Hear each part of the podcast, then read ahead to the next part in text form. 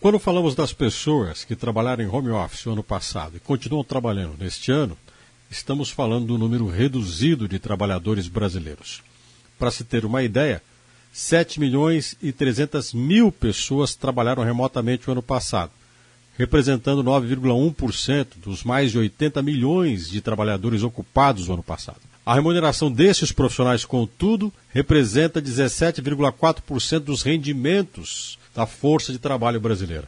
32 bilhões de reais. Logo, os que ficam em home office são os mais qualificados, têm emprego mais estável e a competência profissional permite um cuidado maior da força de trabalho, preservando ela dos riscos. Já os trabalhadores de menor renda são obrigados a correr o risco, ganhar pouco e serem mais facilmente descartável.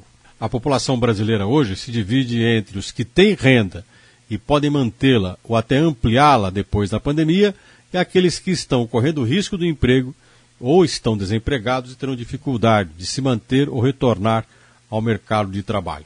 Podemos considerar que a força de trabalho brasileira hoje está dividida entre o trabalhador ideal, qualificado, que tem condições de obedecer aos decretos e consegue passar pela pandemia sem percalços, e aqueles que estão correndo risco diariamente de serem contaminados, o que é pior, de perderem o emprego.